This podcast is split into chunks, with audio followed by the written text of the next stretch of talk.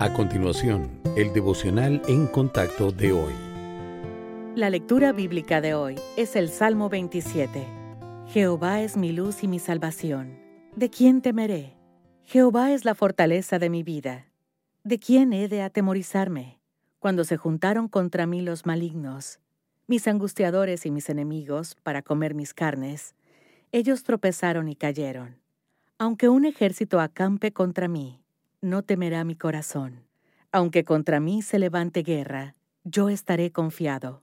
Una cosa he demandado a Jehová, esta buscaré, que esté yo en la casa de Jehová todos los días de mi vida, para contemplar la hermosura de Jehová y para inquirir en su templo porque Él me esconderá en su tabernáculo en el día del mal, me ocultará en lo reservado de su morada, sobre una roca me pondrá en alto, luego levantará mi cabeza sobre mis enemigos que me rodean, y yo sacrificaré en su tabernáculo sacrificios de júbilo, cantaré y entonaré alabanzas a Jehová.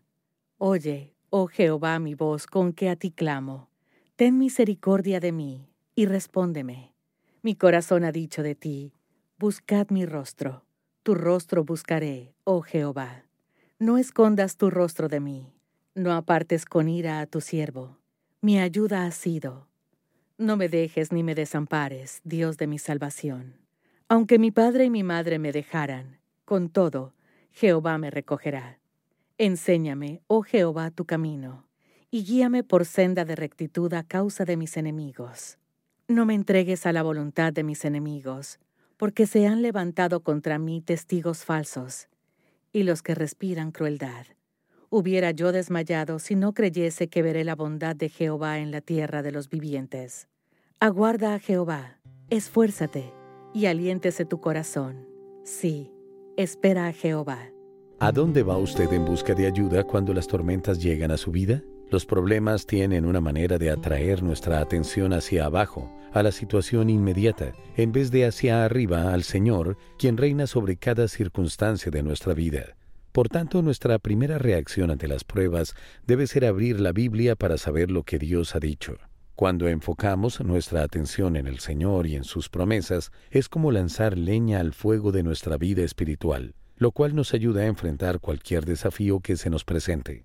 Sin embargo, debido a que tenemos la tendencia a dejar que la preocupación y el temor aparezcan de nuevo, debemos continuar agregando combustible al fuego, llenando una y otra vez nuestra mente con las verdades de la palabra de Dios. Aunque las tormentas tienen muchos orígenes, solo hay una respuesta para ellas. Cuando todo lo que nos rodea se desmorone, debemos arrodillarnos, confiando en que el Señor nos dará una sensación de seguridad y valentía para mantenernos firmes en la obediencia.